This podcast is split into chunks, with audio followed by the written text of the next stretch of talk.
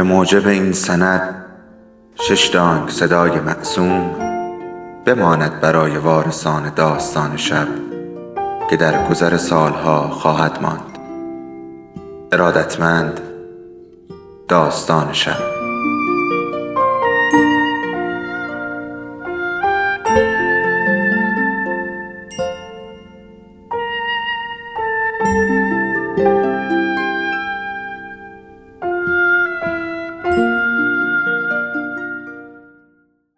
یکی بود یکی نبود.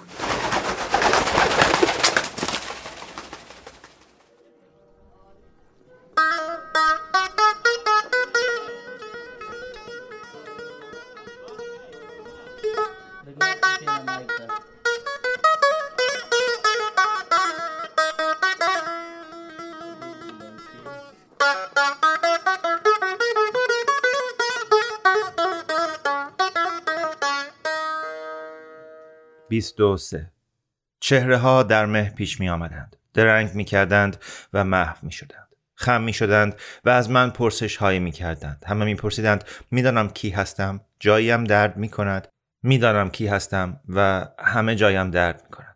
می خواهم به آنها بگویم اما حرف زدن هم درد دارد. می دانم این حال به خاطر آن است که چندی پیش شاید یک سال پیش شاید دو سال شاید ده سال خواستم با بچه ای حرف بزنم که سرخاب به گونهش مالیدند و چشمهایش را سیاه کردند.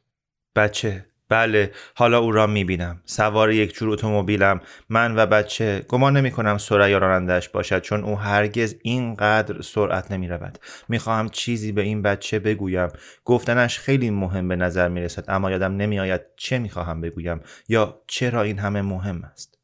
شاید می‌خواهم بگویم گریه نکند حالا دیگر همه چیز رو به راه می شود. شاید هم نه. به دلیل نامعلومی نمی‌توانم فکر کنم. می‌خواهم از بچه تشکر کنم.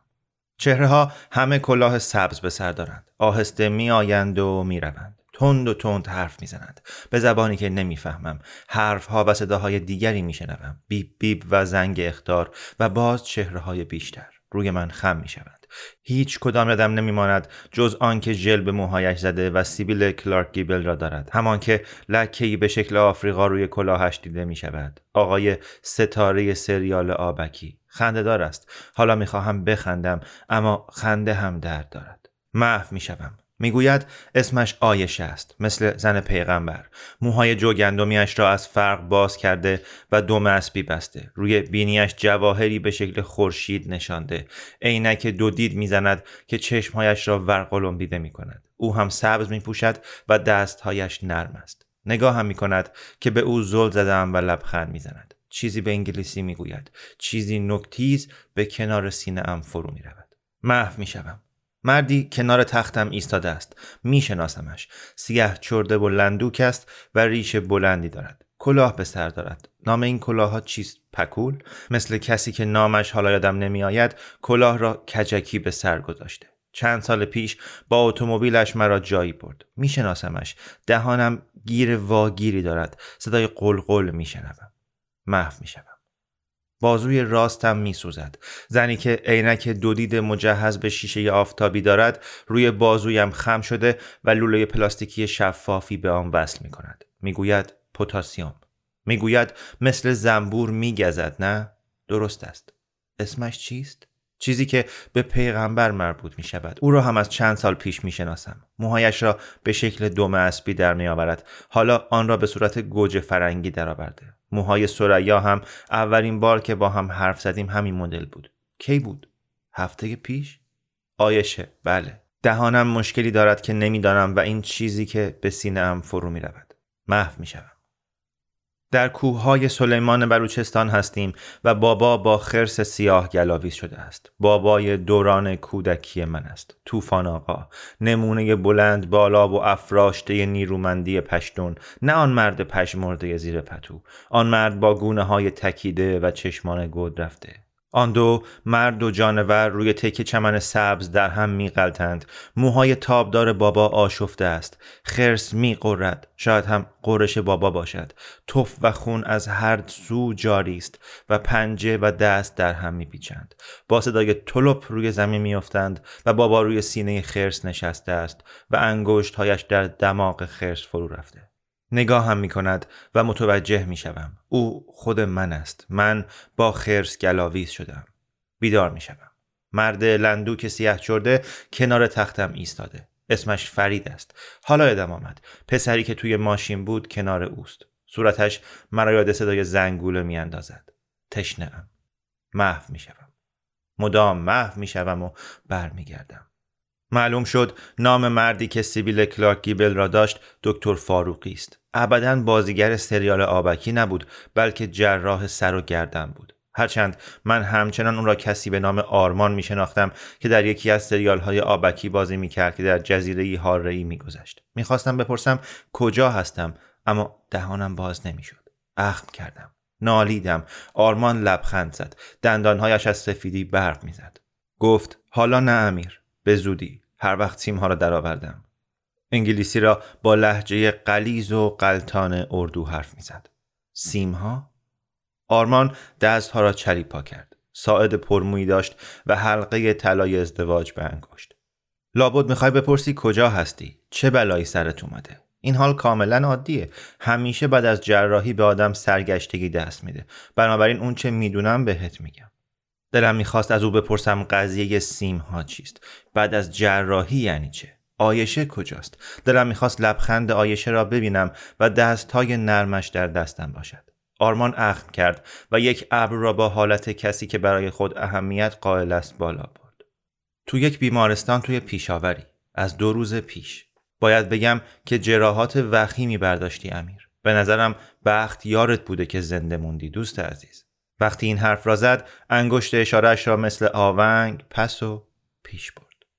طحالت پاره شد اما خوشبختانه پارگی تازه بود چون نشانه های خونریزی توی حفره شکمی تو دیده شد. همکارانم توی بخش جراحی عمومی ناچار شدن فورا طحال را عمل کنند. اگه زودتر پاره شده بود از خونریزی میمردی به بازویی که سرم به آن وصل بود تپ تپ زد و لبخند زد. هفت تا از دنده هات هم شکسته. یکیشون باعث پنوموتوراکس شده. اخم کردم. سعی کردم دهان باز کنم. یاد سیم ها افتادم. آرمان توضیح داد. یعنی یکی از ریه هات سوراخ شده. یک لوله شفاف پلاستیکی را در طرف چپم کشید. باز حس کردم چیزی به سینه هم فرو می رود. راه نفوذ رو با این لوله که به سینت وصله بستیم. با چشم لوله را دنبال کردم که از میان قدری نوار زخمبندی روی سینم به سرومی نیمپر با ستونهایی از آب وصل بود. صدای قلقل از آنجا می آمد. همینطور جراحت های زیادی برداشتی یعنی بریدگی می‌خواستم بگویم معنی جراحت را می‌دانم نویسنده ام خواستم دهان واکنم باز سیم ها را فراموش کرده بودم آرمان گفت بدترین جراحت روی لب بالات بود. ضربه لب بالات رو درست از وسط دونیم کرده بود. اما جای نگرانی نیست. دکترای جراحی پلاستیک بخیک زدن و به نظرشون نتیجه خوبی میده. هرچند جای زخم باقی میمونه. این دیگه چاره ای نداره. همینطور یه پارگی منحنی توی سمت چپ بود. مال استخوان هدقی چشم که اون رو هم راستوریز کردیم. سیم های آروارت رو 6 هفته دیگه برمیداریم. تا اون وقت فقط مایعات و سوپ می‌خوری. قدری لاغر میشی و حرف زدنت تا مدتی شبیه آلپاچینو توی قسمت اول پدرخوانده میشه. خندید. ولی امروز یه کاری باید انجام بدی. می‌دونید چیه؟ سر بالا بردم. کارت اینه که گاز تخلیه کنی. این کار رو بکن تا مایات بهت بدیم. گوز نباشه از غذا خبری نیست. باز خندید. بعدها که آیشه لوله سرم را برداشت و بنا به خواست من سر تخت را بالا برد به آنچه به سرم آمده بود فکر کردم. تحال پاره دندانهای شکسته ریه سوراخ شده هدقه چشم خرد شده. اما موقع تماشای کبوتری که روی لبه پنجره به تکنانی نک می‌زد فکرم به طرف حرفی رفت که آرمان یا همان دکتر فاروقی زده بود. ضربه لب بالات رو درست از وسط دو نیم کرده. درست از وسط مثل لب شکری. فرید و سهراب فردای آن روز به دیدنم آمدند. فرید با لحن نیم شوخی پرسید امروز ما رو می‌شناسی؟ یادت میاد؟ سری به تایید جنباندم. لبخند زنان گفت الحمدلله دیگه هزیون نمیگی. به زحمت از لای سیمها گفتم متشکرم فرید. حق با آرمان بود. صدایم مثل آلپاچینو در پدر خوانده بود. هر بار که زبانم در یکی از جاهای خالی دندانهایی که بلعیده بودم فرو می‌رفت تعجب می‌کردم. یعنی متشکرم. برای همه چی. دستی تکان داد و کمی سرخ شد. گفت بسه ارزش تشکر رو نداره. رو کردم به سهراب. لباس تازه‌ای پوشیده بود. پیرهن تنبان قهوه‌ای کم رنگ که انگار کمی برایش گشاد بود. عرقچین سیاهی هم به سر داشت. به پاهایش نگاه می‌کرد و با لوله پیچ و تاب خورده سرم بازی می‌کرد. گفتم ما رو هیچکس به هم معرفی نکرد. دستم را پیش بردم. من امیرم. به دستم و بعد به چشمهایم نگاه کرد و گفت شما همون امیر آقایی هستی که بابا به من گفت؟ بله. یاد نامه حسن افتادم. از تو برای فرزانه و سهراب تعریف ها کردم و گفتم با هم بزرگ شده ایم و بازی کرده ایم و در خیابان ها دویده ایم آنها به داستان شیطنت های من و تو خیلی خندیدند. گفتم به تو هم یه تشکر بده کارم سهراب. تو جونم و نجات دادی. چیزی نگفت. وقتی دستم را نفشرد آن را پایین آوردم. زیر لب گفتم از لباس نوت خوشم میاد. فرید گفت مال پسرم بود. براش کوچیک شده. به نظرم قالب تن سهرابه. اضافه کرد سهراب می‌تواند پیشش بماند تا جایی برایش پیدا کنیم.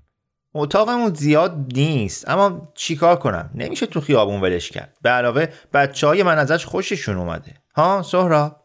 اما پسر بچه همچنان سر به زیر انداخته بود و با لوله سرم ور می‌رفت. فرید کمی با تردید گفت می‌خواستم بپرسم واقعا توی اون خونه چه اتفاقی افتاد؟ بین تو و اون طالبانی چه اتفاقی افتاد؟ گفتم بذار فقط بگم هر دو به اون چیزی که حقمون بود رسیدیم. فرید سری جنباند و دیگر کنجکاوی نکرد. به ذهنم رسید که بین زمانی که پیشاور رو به مقصد افغانستان ترک کردیم و حالا جایی با یکدیگر دوست شده ایم منم می‌خواستم چیزی بپرسم. چی؟ در پرسیدن دل دل کردم. از جوابش میترسیدم. گفتم رحیم خان رفته. قلبم از جا جهید. یعنی نه نه. فقط رفته. تکه کاغذ تا شده را همراه کلید کوچکی به من داد. وقتی دنبالش رفتم صابخونه اینو داد دستم. گفت رحیم خان یه روز بعد از ما از اونجا رفته. کجا رفته؟ فرید شانه بالا انداخت. صابخونه نمی‌دونست. گفت رحیم خان نامه و کلید رو برای تو گذاشته و رفته. به ساعتش نگاهی انداخت. بهتر من برم. بیا سهراب. گفتم میشه بذاری قدر پیشم بمونه بعد بیای ببریش؟ رو کردم به سهراب. دوست داری یکم دیگه پیشم بمونی؟ سهراب شانه را بالا انداخت و چیزی نگفت. فرید گفت البته قبل از نماز مغرب میام میبرمش.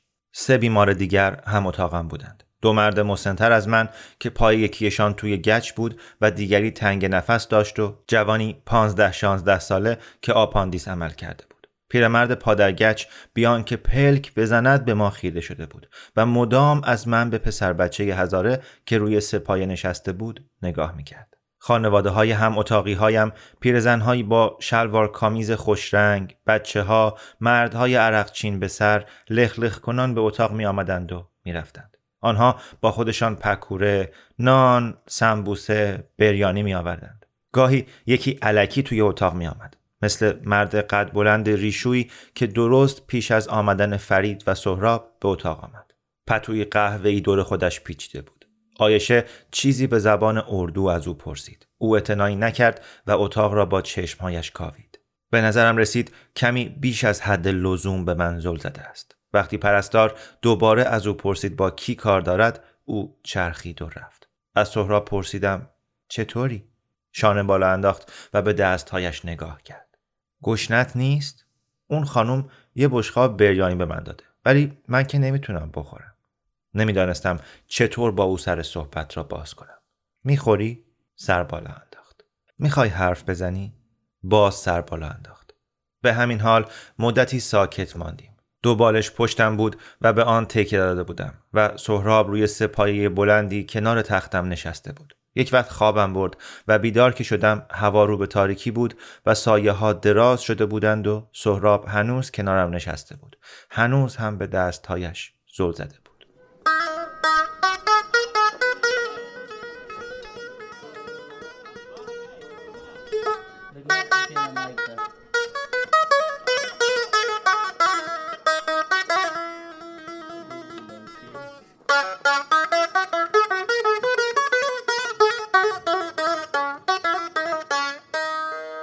آن شب که فرید سهراب را برد نامه رحیم خان را باز کردم. خواندنش را هرچه می توانستم عقب انداخته بودم.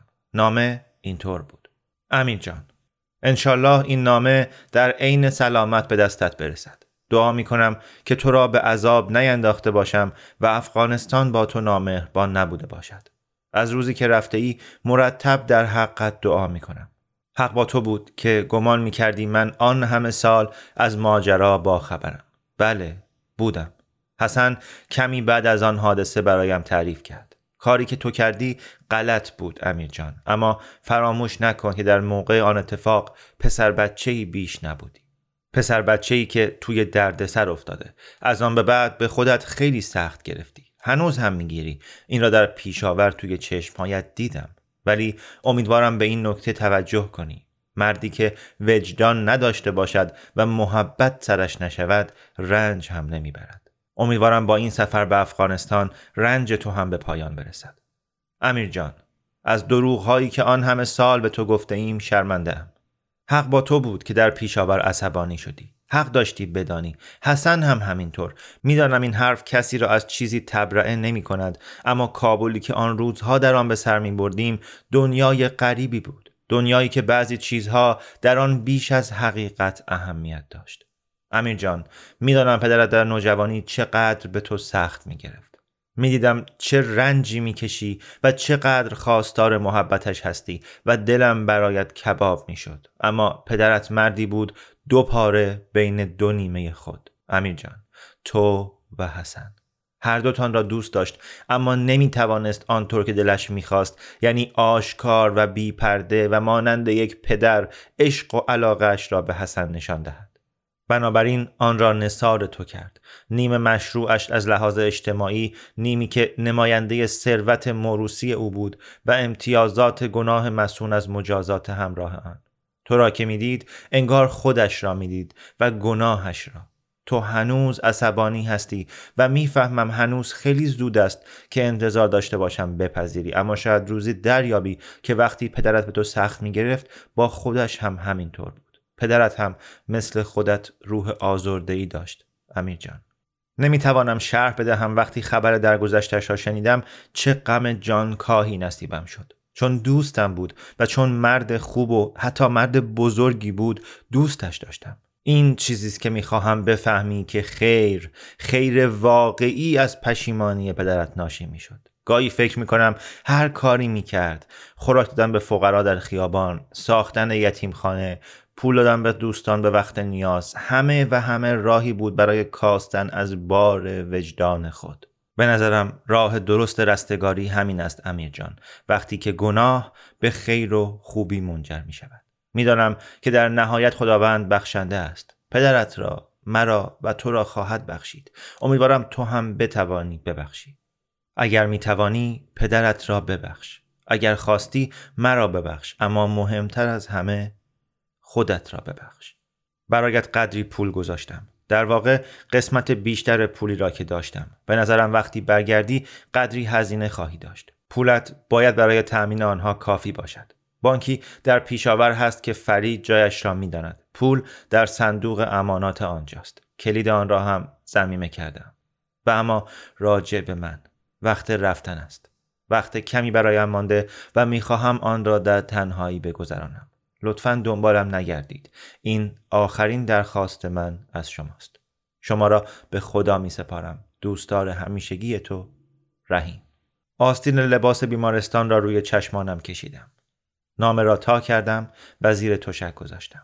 امیر آن نیمه که از لحاظ اجتماعی مشروع بود آن نیمه که نماینده ثروت موروسی و امتیازات گناه مسون از مجازات است که همراه آن است. با خود گفتم شاید به همین دلیل روابط من و بابا در ایالات متحد خوب بود. فروش خرت و پرت با سود ناچیز کارهای پست و حقیر آپارتمان دلگیر ما که چیزی بود در ردیف کلبه. شاید در آمریکا وقتی بابا نگاه هم می‌کرد کمی از حسن را در من می‌دید. رحیم خان نوشته بود پدرت هم مثل تو روح آزرده ای داشت. شاید همینطور بود. هر دو گناه کرده و خیانت ورزیده بودیم. اما بابا راهی پیدا کرده بود که پشیمانی خود را بدل به خیر و خوبی کند. من چه کرده بودم؟ جز اینکه گناهم را گردن همان کسی انداختم که به او خیانت کرده بودم و بعد هم کوشیده بودم همه را از یاد ببرم؟ چه کرده بودم جز اینکه بدل به خواب گردی بشوم؟ چه کرده بودم که گذشته را جبران کنم؟ وقتی پرستار آیشه نه زنی مو قرمز که اسمش یادم می رود سرنگ در دست تو آمد و پرسید می‌خواهم به من مورفین بزند؟ گفتم بله. صبح روز بعد لوله ای را که به سینم وصل بود برداشتند و آرمان ماس ها را قدری شل کرد تا بتوانم آب سیب بخورم.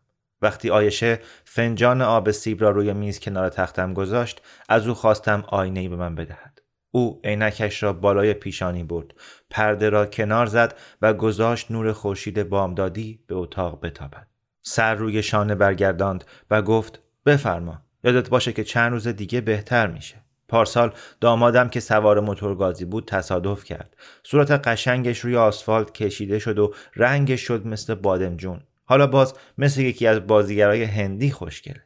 با وجود اطمینان دادن او به آینه که نگاه کردم و دیدم صورتم چریختی شده نفسم بند آمد. انگار کسی نوک لوله پمپ باد را زیر پوستم گذاشته و بادش کرده بود. چشمانم باد کرده و کبود بود. بدتر از همه دهانم بود. تکه گوشت قلمبه سرخ و ارقوانی سراپا کوفتگی و بخیه.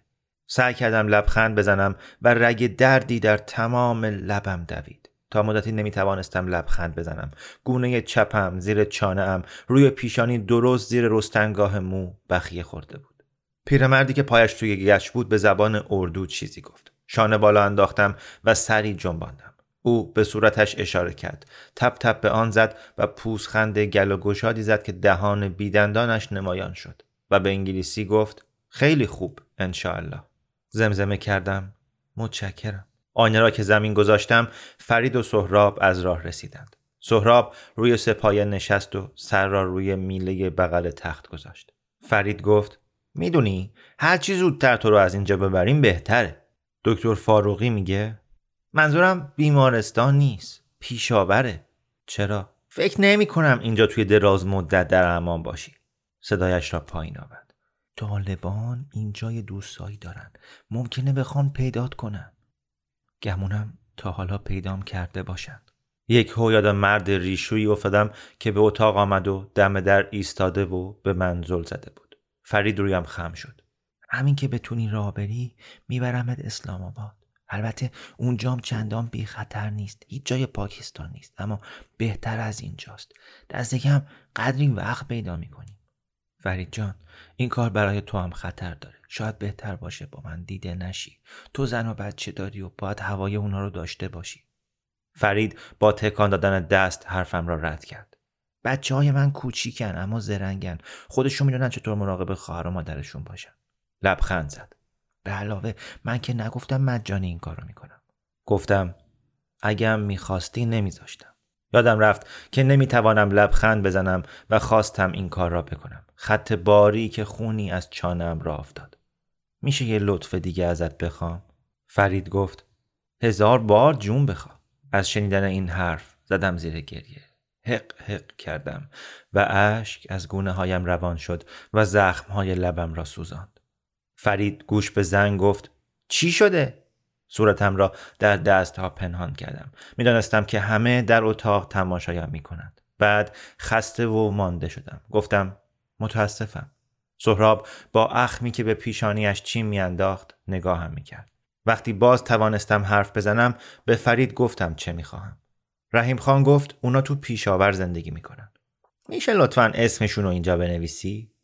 با احتیاط براندازم کرد. انگار که می‌پرسید بعد از آن دیگر چه حوثی می‌کنم. اسمشان را خرچنگ قورباغه روی تکی دستمال کاغذی نوشتم.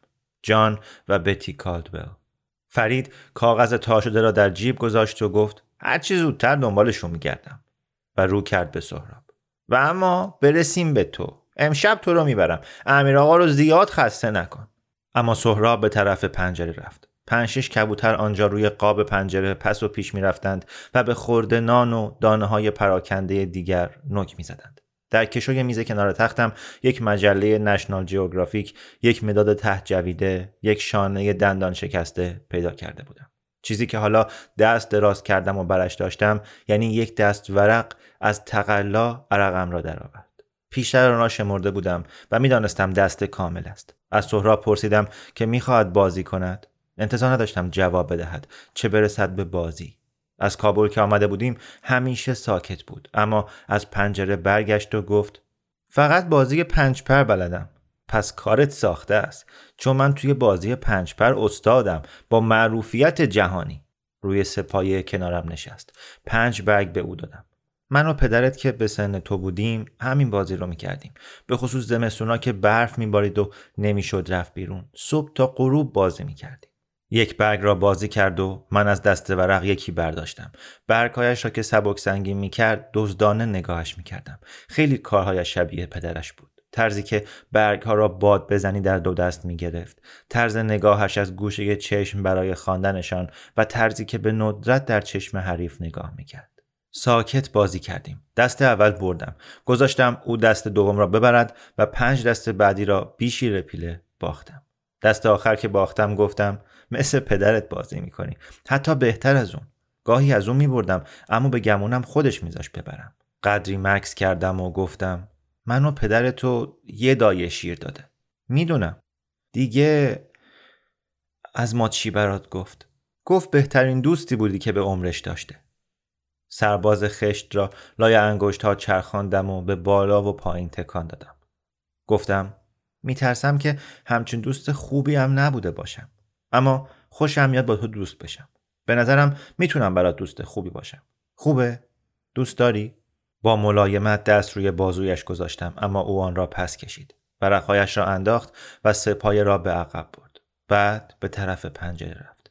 خورشید که در پیشاور غروب می کرد به آسمان رنگ سرخ و ارغوانی پاشیده بود. از خیابان پایین صدای بوق‌های پی در پی عرعر خر و سوت پلیس راهنمایی به گوش می رسید سهراب در آن نور صورتی ایستاد. پیشانی خود را به پنجره فشرد و مشتها را زیر بغل برد.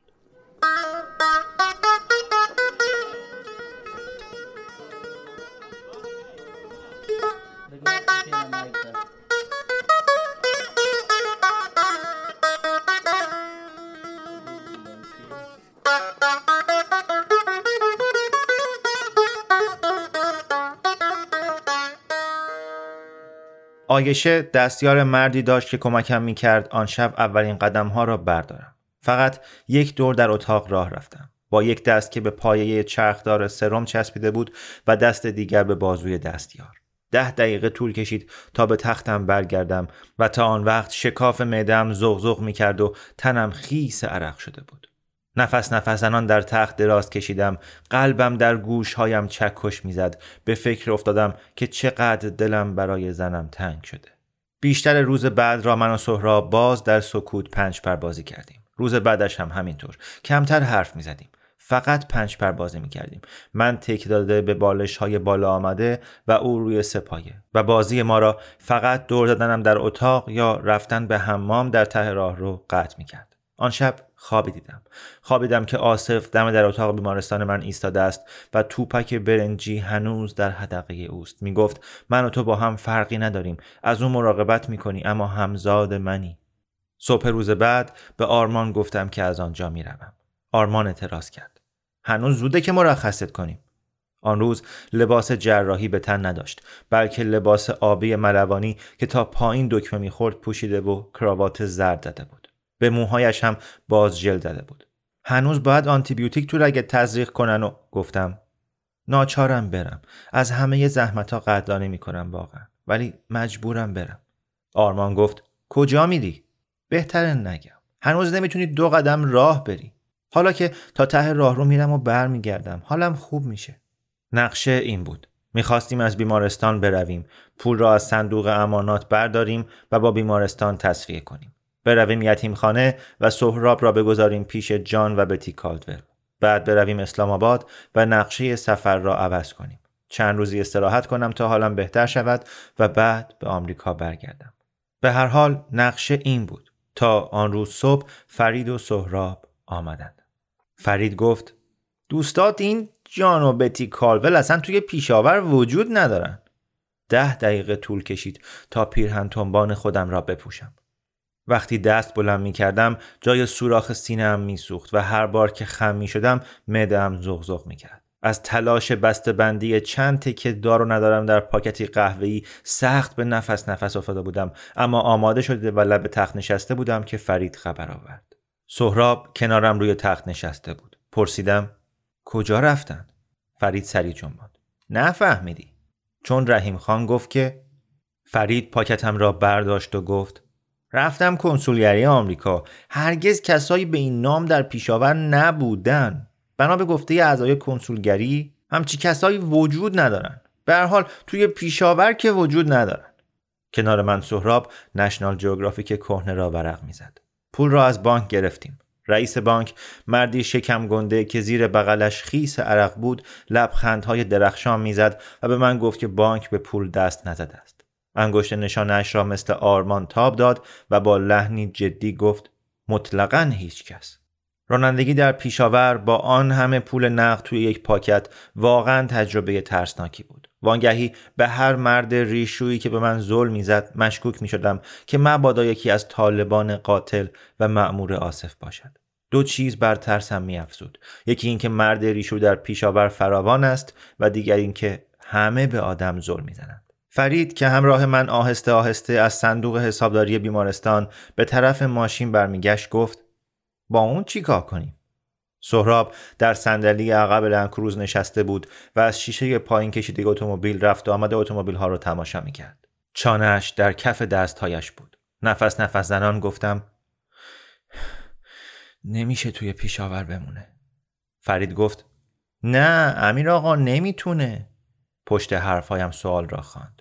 متاسفم. کاش می‌شد. عیب نداره فرید. لبخند خسته ای زدم. خودت چند سر نون خور داری. حالا سگی کنار لنکروز بود. پاهایش کشیده بود و پنجه های جلویش روی در لنکروز بود و دم می جنباند. سهراب سگ را نوازش می‌کرد گفتم فعلا میاد اسلام آباد. تقریبا تمام چهار ساعت راه تا اسلام آباد خوابیدم. خواب زیاد دیدم ولی قر و قاطی یادم مانده. تکه های از آن مثل برگ های ورق روی هم میافتد. بابا بره ای را برای سیزدهمین جشن تولدم می‌کشد.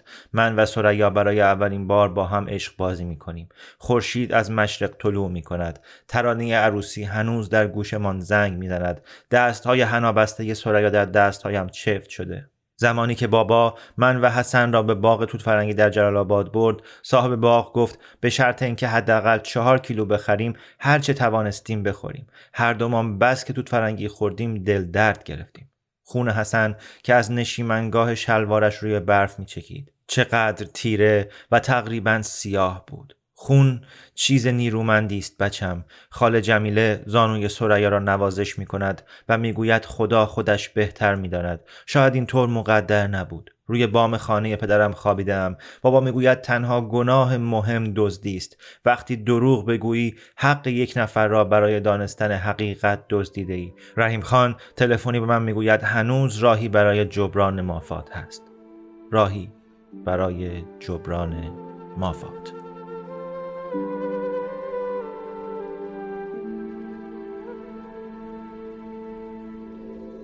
داستان شب بهانه است. برای با هم بودن دور هم نشستن شنیده شدن.